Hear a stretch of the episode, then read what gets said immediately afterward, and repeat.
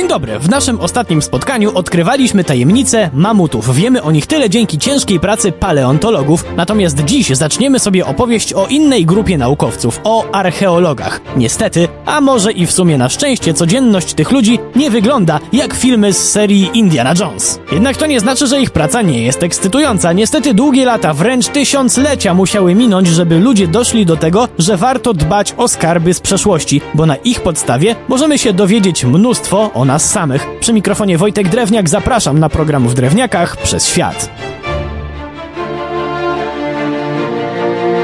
Chyba nikogo nie zdziwi, jak powiem, że starożytni Grecy to byli bardzo mądrzy ludzie. Dowodów na słuszność tego stwierdzenia można by tutaj w sumie nawymieniać z tysiąc, ale my skupmy się dzisiaj na jednym. To właśnie oni byli pierwszymi klasyfikatorami nauk. Wyróżnili dziedziny, pośród których znalazła się taka poświęcona badaniu ludzkiej przeszłości. Nazwano ją, jak pewnie wiele osób się już domyśla, archeologią. Okej, okay, wykopalisk może nie prowadzili, ale w opisywaniu dziejów taki Tukidydes czy choćby Herodot posiłkowali się jak najbardziej materialnymi pozostałościami po poprzednich epokach. Ciekawe, jakby się dzieje pierwszych archeologów potoczyły, gdyby nie Cesarstwo Rzymskie.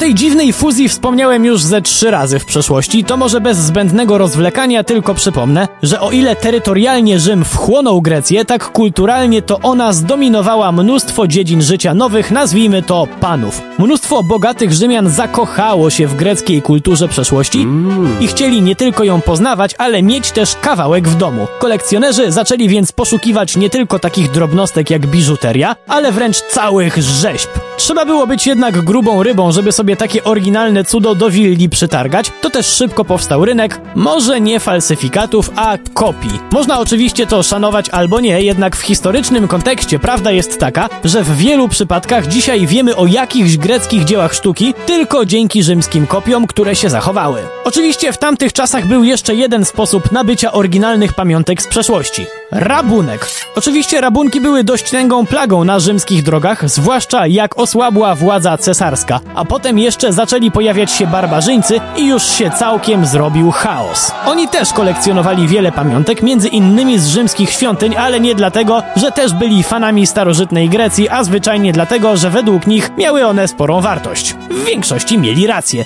Jednak jak już jesteśmy przy poszukiwaniach, które nic z archeologią nie mają wspólnego, to musimy sobie też wspomnieć o złodziejaszkach specjalizujących się w obrabianiu grobów.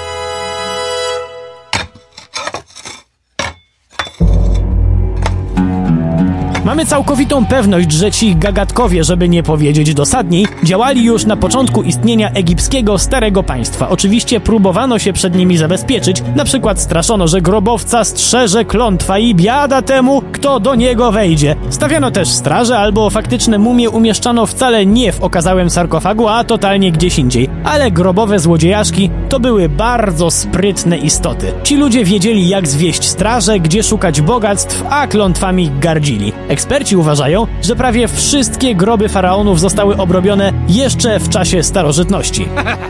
Żeby jednak nikt nie pomyślał, że grobowce okradano tylko w Egipcie. No nie, i to nie najlepiej o nas świadczy, bo tego typu zachowania zdarzyły się we wszystkich kulturach antycznego świata i mamy na to dowody. Podobnie jak na to, że w zasadzie w bardzo podobny sposób, czyli na przykład używając klątw czy zmyłek architektonicznych, próbowano się zabezpieczać w miejscach bardzo od siebie oddalonych.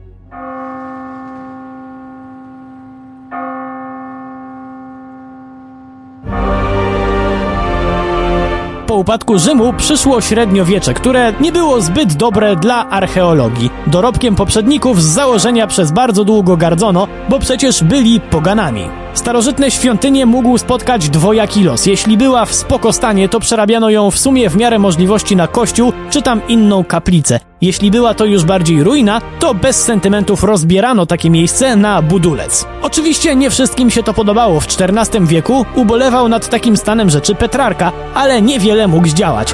W wielu przypadkach najlepszym, co można było zrobić, to przerysować albo namalować dawne budynki, zanim ktoś je zniszczy.